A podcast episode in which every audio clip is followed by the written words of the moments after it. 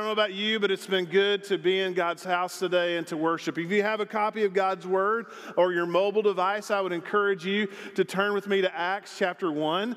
Acts chapter 1. I, I want to put a question in your mind that we're going to talk about this morning, and that is why are you standing here? Now, before we get to that, I just want to uh, just tell you a little bit about what God's been doing in our life. As Pastor Robert shared, we literally about four weeks ago moved to Longmont, Colorado, which is on the northwest side of, of Denver. Uh, we moved from the Texas heat into the mountains of Colorado. So, one of the best life decisions I've ever made uh, because there's 25% humidity in Colorado and it's uh, really, really hot in Texas. And so, we're excited to be there. But as beautiful as Colorado is, it is a place that is definitely in need of Jesus. The statistics tell us that 92% of our, not only our city, but the, the area of Denver and northern Colorado is 92% lost or unchurched. It is, it is uh, statistics tell us that it's the third loneliest city in the nation. The teen suicide rate is three times the national average.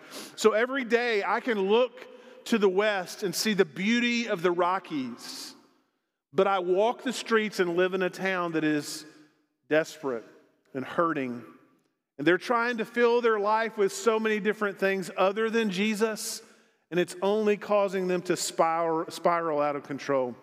In fact, there are more marijuana dispensaries in my region than McDonald's, Burger King, Taco Bell, Chick fil A, Starbucks combined. So there's more accessibility to a drug that people are trying to fill a void in their life than there is even restaurants to eat at. It's crazy. In fact, I just live in a different place. I mean, church potlucks, if I'm not careful, can take on a whole different meaning. right? I mean, green, green rooms could be really lit. So you just have to be really careful in how you publicize things and how you promote things.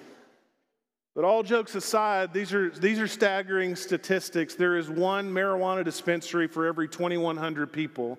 There's one bar for every 7,600 people, yet there is one evangelical church for every 32,000 people.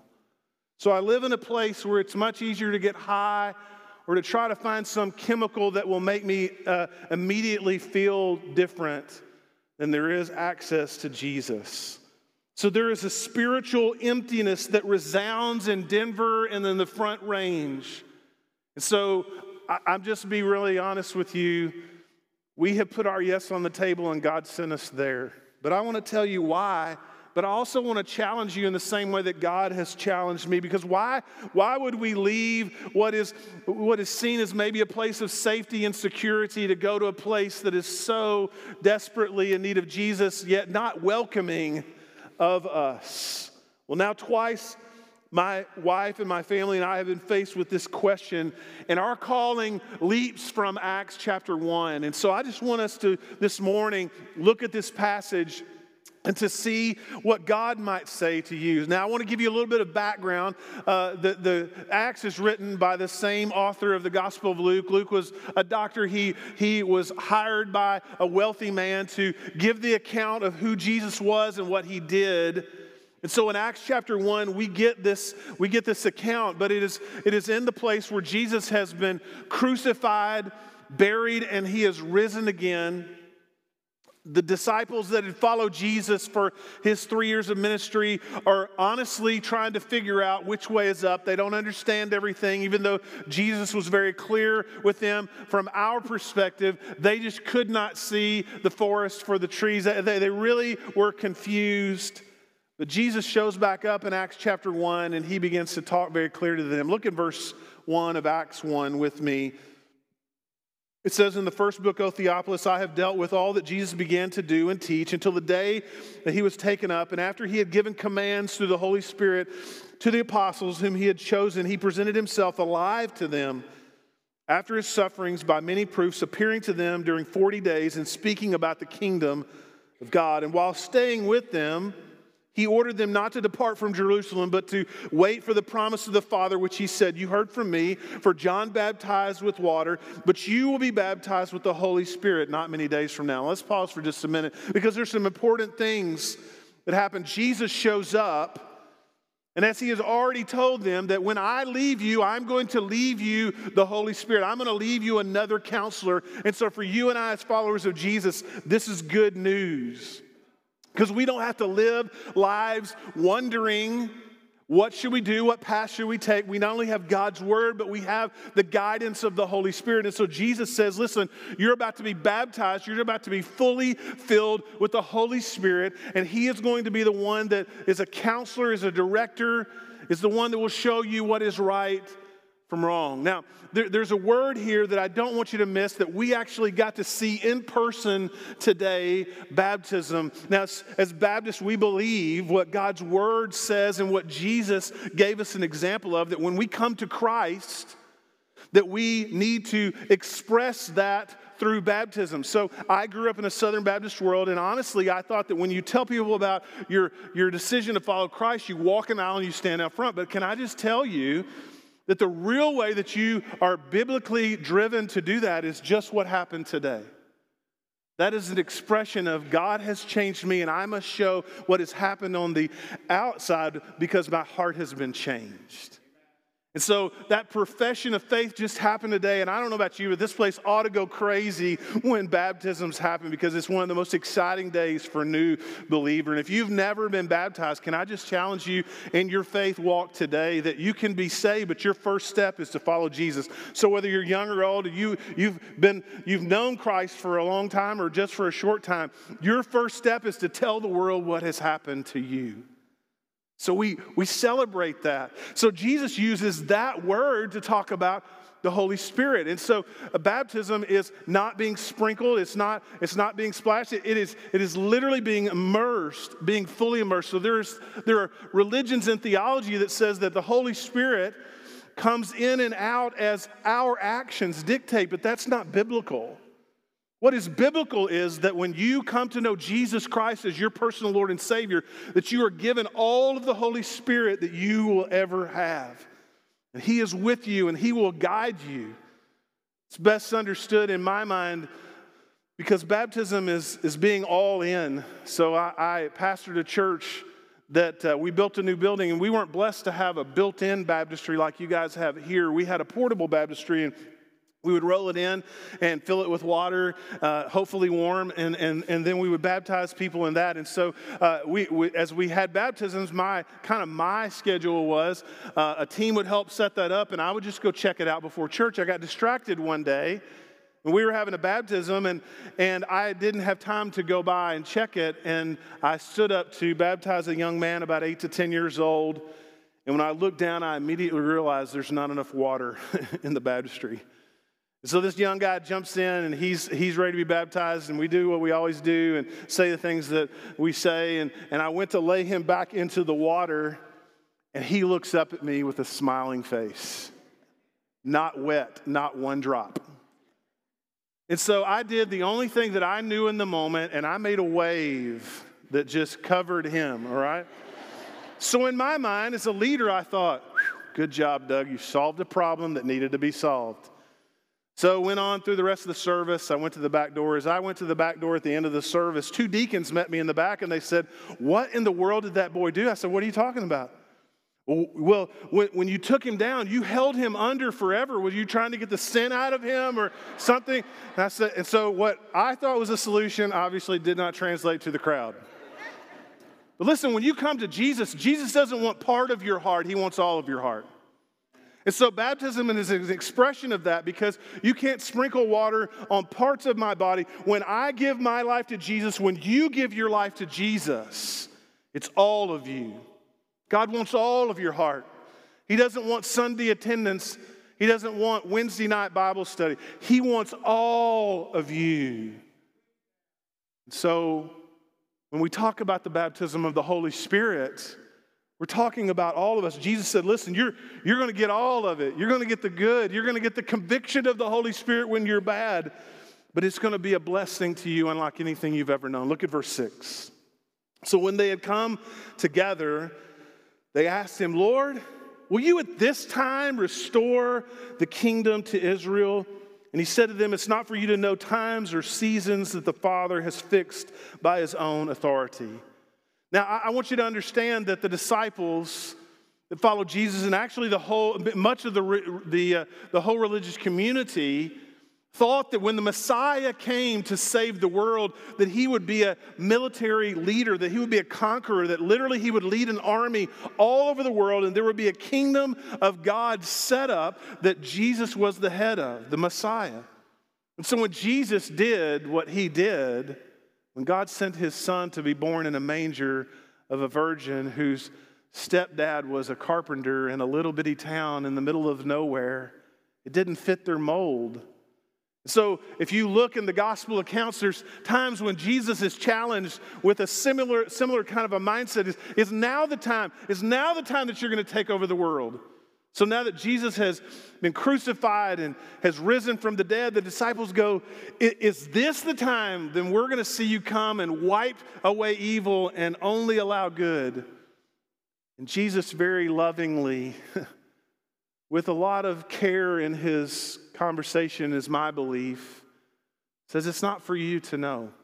Now let's translate that into our conversation. I don't know if you've ever worked in a place where somebody said, you know, that information is not, it's above your pay scale. It's not for you to know.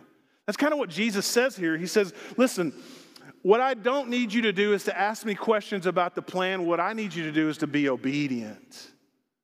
I need you to trust me. Jesus is now the time. Listen, just trust me. And then he gives them, look in verse 8, he gives them what is probably one of the most familiar passages when we talk about living missionally in God's word. Look at verse 8. It says, But you will receive power when the Holy Spirit has come upon you, and you will be my witnesses in Jerusalem and Judea and Samaria and to the ends of the earth. There are two very important things that I don't want you to miss in this passage. Two words, two phrases. He said, You will receive power, and you will be my witnesses. That word power is the word from where we get our English word dynamite. So it is a, a powerful source. It is given to us by God. God is the only source that we can know of, but it is not like a control, it is not like a, a, a, a, a power that just blasts us apart and destroys us. It is a controlled power. When I moved to South Dakota, most of you don't even know where South Dakota is, somewhere in the middle, and like there's a north and a south, and I think they're all together. I don't even know where they are. The only thing people really know is if you're a pheasant hunter, you know about South Dakota, or if you know about Mount Rushmore. One of the cool things about Mount Rushmore that I never knew is that the faces that were carved on the rock were actually 90% of the rock was removed with dynamite. So I grew up in Arkansas. I'm not married to my sister. I wear shoes and I have all my teeth, okay? So whatever you think of Arkansas, that's not me, all right? But when I grew up around dynamite, it was usually two rednecks saying, Hey, watch this, and they would blow something up and it would be very, very destructive. And so when I saw this incredible work of art carved into a mountain and understood that they could literally, they, they had a procedure by where they could literally remove within a, just a few inches the finished product of the, the, the sculptings of those faces. It was unbelievable to me. So when we think about dynamic power from God, it is not, God's not trying to destroy your life. What He's trying to do is blow away the hardness of our heart, the evil that's within us. It's strategic. It's life changing. It's, it's to change the landscape of who you are into who God wants you to be. It's dynamic power. It's power that cannot be contained. My mom, my mom's a great cook. And uh, one of the things that I love that my mom always made, especially on special occasions, were, were yeast rolls. I mean, I can just smell them cooking right now and almost taste the butter on the roll. It's just, it's just delicious. And, and uh, I remember one time when I was a kid that my mom was, we were having some people over and she was making yeast rolls. And I was so excited about that. And she, there must have been a large group coming because she could not fit all the dough into her normal containers. And so she was putting it in different containers. And she took some of that dough that needed to rise and she put it inside of an old pickle jar and put the lid on it and went to bed. Now, if you know anything about science or about cooking, that was a horrible idea. Because that yeast expands the dough and it began to put pressure on that jar. And so they woke up the next morning. My mom went in. She tried to loosen the lid. Didn't wasn't really thinking about the chemistry that had happened overnight. She couldn't get the lid off. So what do you do? You ask your husband. Husband comes in because we don't have any brains in our head. We're just trying to prove how strong we are. So my dad's trying to get the lid off of this jar. He's literally like tapping on it with a hammer. All kinds of very very horrible, dangerous things that would be on YouTube, and we would all watch it a hundred times. Uh, it, when when that lid came off. that dough expanded all over the kitchen, right? Thankfully, nobody was hurt. But that was never meant to be in that place. Listen, unfortunately, if you're a follower of Jesus, can I just speak very boldly to you? Jesus is not meant to, to spend time in a comfortable place in your heart. Jesus cannot be contained in where I think he should be. Jesus is either Lord of all or he's not Lord at all. So, what we want to do is we want to say, Jesus, as long as you will fit in my safety box, I'm comfortable for you to be here. But can I tell you the greatest place of serving Jesus is outside my comfort zone? You remember when Jesus walked on the water? There was how many guys got out of the boat? Anybody remember? One. Just one. Everybody else stayed in safety. Listen, if you want to see the power of God at work in your life, then you have to be willing to say, God, whatever your power wants to do to me, I'm willing to be in that place. He said, You'll be filled with power. Secondly, he said, You'll be my witnesses. That, that phrase, be witnesses, is actually a legal terminology as if you were testifying in a court of law. And if I can be super honest with us today, we're more likely to share a word of gossip than we are the word of the gospel. That, that we are willing to talk about other things other than Jesus. And I just want you to know listen, I'm so proud. Uh, Pastor told a little bit about my family. I've been married to my wife for uh, 27 years this fall. I have two great kids that I love. And if you stand around me long enough, I will talk about them because I love them. But I want you to know the greatest thing that's ever happened to me is Jesus. So we're more likely to talk about a new restaurant or a new thing that we're doing or some song that we heard or a video that we want to see than we are about the thing that has literally changed our lives. So Jesus says, You'll receive my power. You have access to who I am and all that I am. And he gives a command you will be my witnesses. But then he says something that, that if you're not careful, you'll miss. Because if you've been in church, you've heard this over and over again. He says, You will be my witnesses in Jerusalem and Judea and Samaria and to the ends of the earth. To you and I, if we don't know anything about that society, that almost sounds like just geographic spots. And you've heard the sermon preached that it was, it was their town, it was their region, it was their nation, and it was the world. But can I just push back for just a moment? Because what happened in that moment, in my belief, was a crisis. Jesus said, You be my witnesses in Jerusalem and Judea and Samaria. And they went, Hold on, stop the bus. Did you say Samaria? You mean those people?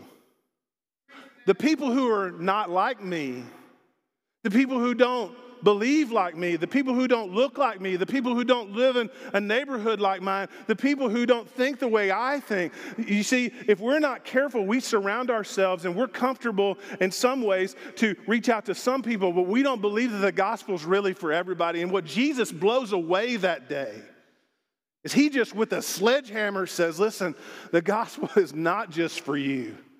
It is for every person on the planet people that are different in color than you, people who are different background from you, people who might have different financial abilities or disabilities than you, that, that the gospel is for everyone.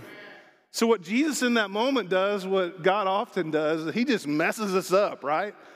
I mean, he just turns loose and said, Listen, what you think I am, who you think this gospel message is for, I'm just going to clear all that out and I'm going to set the record straight. God loves every person. If I could say what the solution to our nation is, it's not for different political leaders, it's not for a movement that would change. What we need is more of Jesus. What we need to understand is that it's not about what we think should happen. What we need is more and more of Jesus. We sang it today, but do we believe it's true? Jesus said, You'll receive power, you'll be my witnesses in Jerusalem, Judea, and to the rest of the earth. Cannot keep it contained. The message has to spread. And I would be really honest, this would be the place where most mission sermons end. I mean, what, what greater call have we gotten than what we read in these verses? But I want to tell you that verses 9 through 11 changed my life. And I'll be really honest, I probably had read over them before, and God had never spoken to me. But as I sat in my study 11 years ago and felt the first real call to church planting, and now, even just 12 months ago, that I heard that call again to me and to my wife and to my family, verses 9 through 11 changed me. Look at that. Verse 9. And when he had said, Jesus, these things, as they were looking on, he was lifted up, and a cloud took him out of their sight, and they were gazing into the heaven as he went, and behold, two men stood beside them in white robes and said, Men of Galilee, why do you stand looking into heaven? This Jesus who was taken up from you into heaven will come in the same way you saw him go. Now, I can't explain verse 9. I, I, don't know how Jesus did it. All, all, I know is that I believe Jesus can do whatever he wants to do. So he wants to be standing with you in a moment and somehow do a Star Trek thing and go into heaven. I have no clue how that happened. All I know is that that's what the scripture says happened. in verse 10 is a description that I believe that if those angels hadn't shown up, that the disciples might still be standing there like Gomer Pyle going, Golly. And if you don't know who Gomer Pyle is, you can Google him later, okay?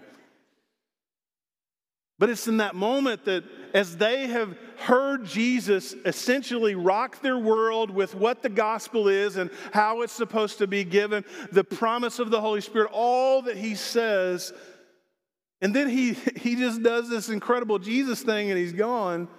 These angels show up and they ask a very pointed question. He said, Why are you standing here? With, with what you just heard, with the commands that you were just given, with everything that you just uh, got to be a part of, why are you standing here?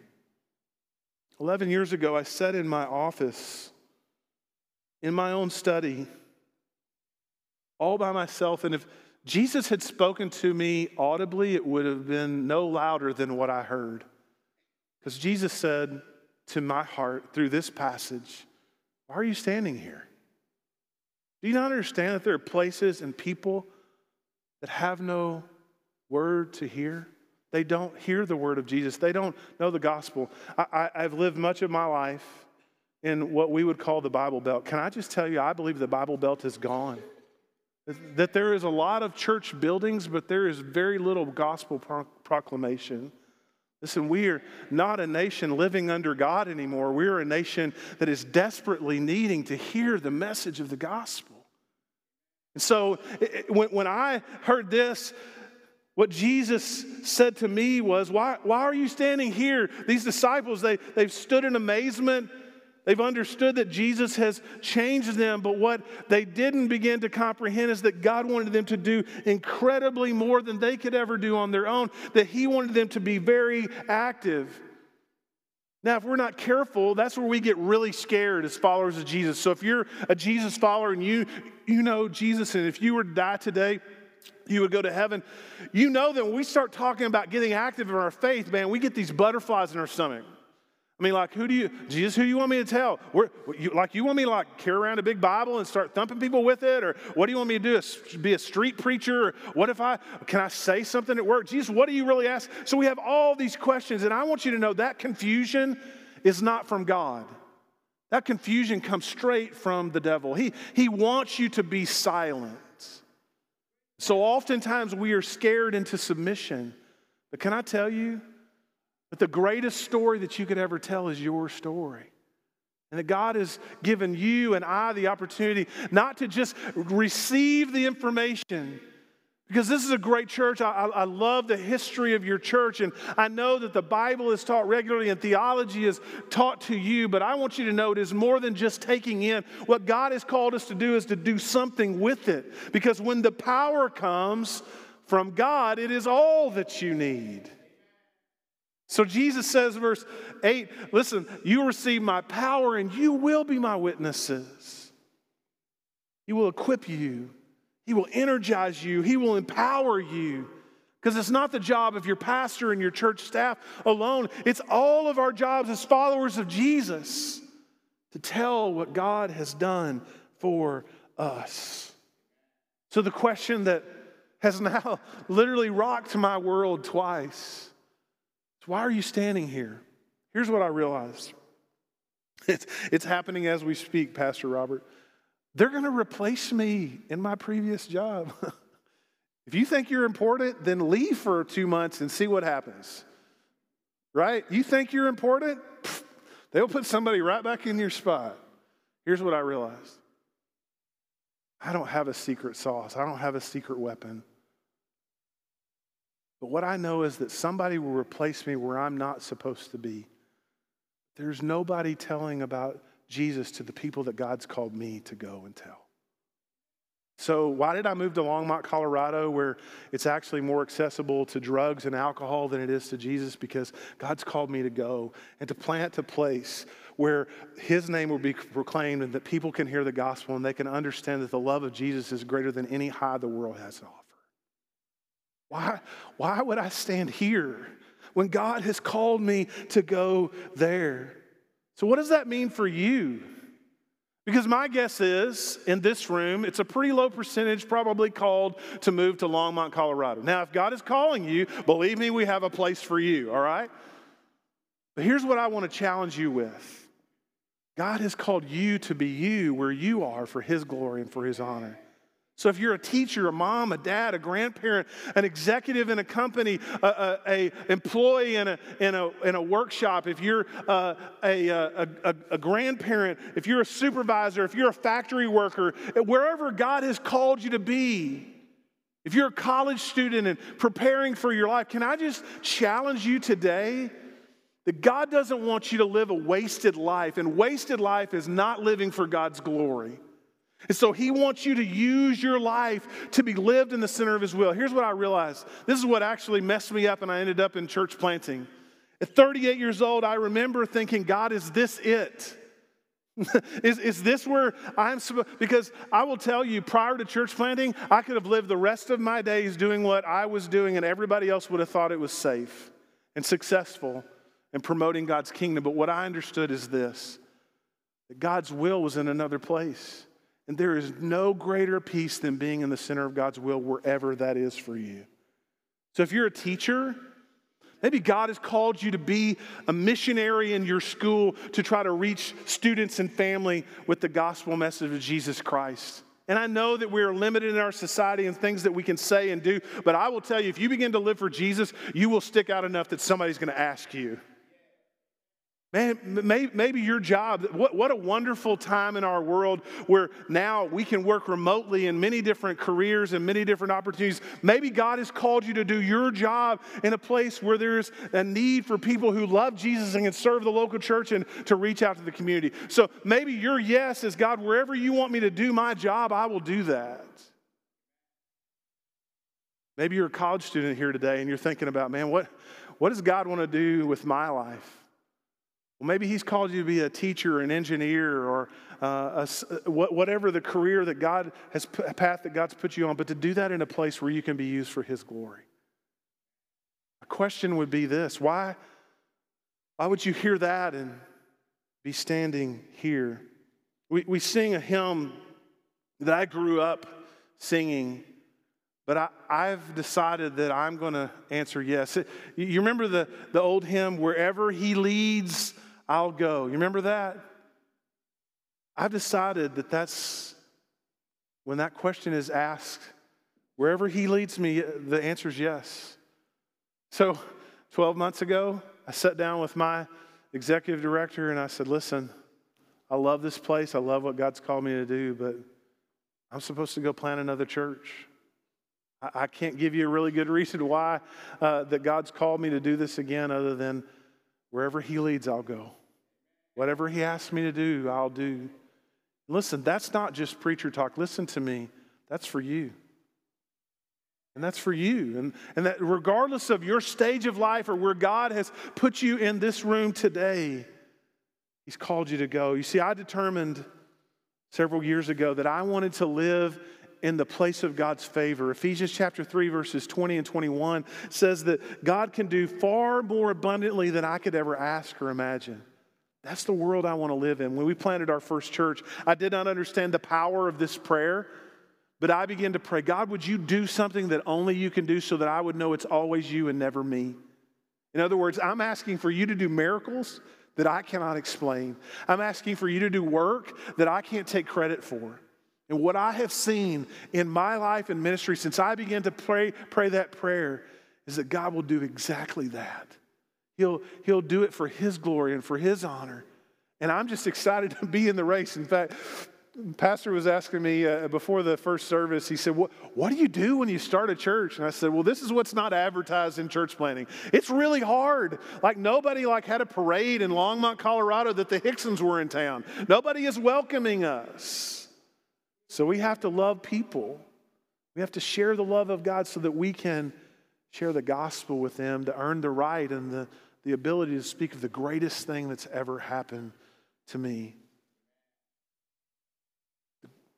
The center of God's will is the greatest place that I know to be. So, what do we do? Let me, let me give you a couple things as we close. What do we do? Three things. Number one, we pray. Technology is a good and a bad thing. You guys know it can be a distraction. It can be something that leads you to a place that you don't need to be. It also can be a blessing. Every day at 10:02, an alarm goes off on my phone, and I pray Luke 10, 2, that God would send workers to the harvest. I would challenge you to do the same thing. If nothing else, you can think about praying for us in Colorado and your church planter in, in Nashville, and you can pray for your local church. But I, I begin to say, God, you know what? I don't know what the answers are, but I believe that you are Lord of all. So every day at 10:02, my alarm goes off, and, and I pray a prayer. God, would you send workers into the harvest? I pray for friends of mine that are in the ministry and church planting and doing other things that God would send workers into the harvest. So the first thing you can do is pray. Secondly, you can serve. Listen, God has not called you to sit and be comfortable. God has called you to be in the fight, in the game. God wants you not to stand on the sidelines and watch everything happen in front of you. He wants you to be active in what you are doing for Him. And God can use you. No matter who you are and how you think you're equipped, God has equipped you for His glory and for His honor, and you just need to be obedient to Him, and I need to be obedient to Him.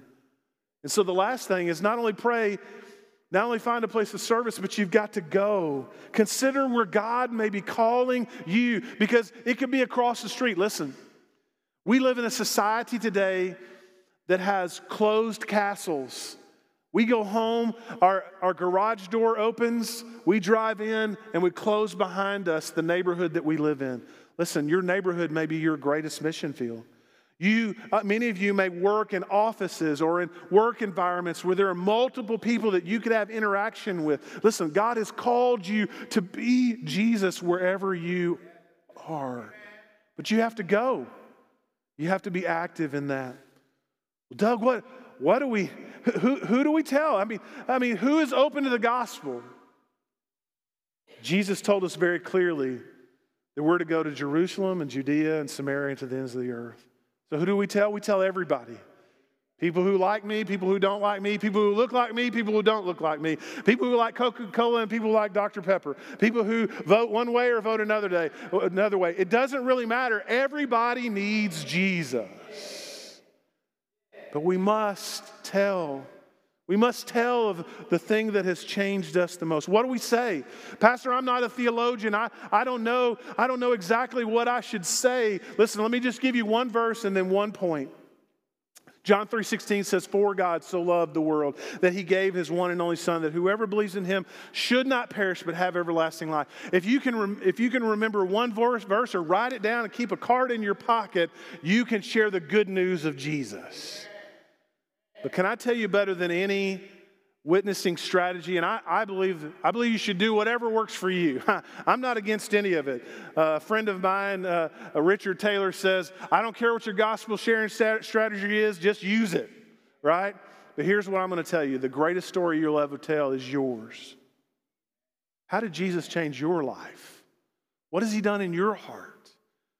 Because listen, I, I don't want to hear about somebody that I've never met. I want to know what Jesus has done for you. That's what's inspiring. That's what Jesus uses to draw people to himself, is how God has made a difference in your life. So, my question for you is this with everything that we've heard, with everything that we know, with what we see in Acts chapter 1, why are you standing here? How can you be silent? How can you sit in comfort? Listen, I don't know what God's calling you to do. I'm not a prophet. I can't predict the future. I don't know what God's specific will for your life is. If I knew that, man, I would, I, I, mean, that would be awesome, right? I've been waiting on that FedEx box to come to my house with God's plans for my life. It's, it's still waiting, right? But here's what I do know God has called us to be faithful and obedient every single day and to tell the world of the greatest thing that's ever happened to us. Why are you standing here? God has given you the greatest message of all to share with the world around you. Would you go? Let me pray for us. Lord Jesus,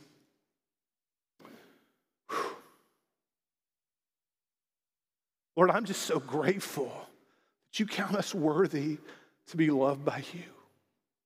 Lord, the greatest news that I have ever received is that your grace was available to me. Lord Jesus, I just pray today that my brothers and sisters in this room, my friends who are watching online, Lord, if there's someone who hears my voice today that needs to know Jesus as their personal Lord and Savior, God, would your grace be available to them right now? Lord, would they have the courage to say, I choose Jesus? Lord, there's no greater peace that I've found than being in your presence. There's no greater gift that I've been given than salvation in Christ alone. Lord, I pray for people in this room who need to make a decision to follow Jesus and people online who need to contact through the information they see on the screen.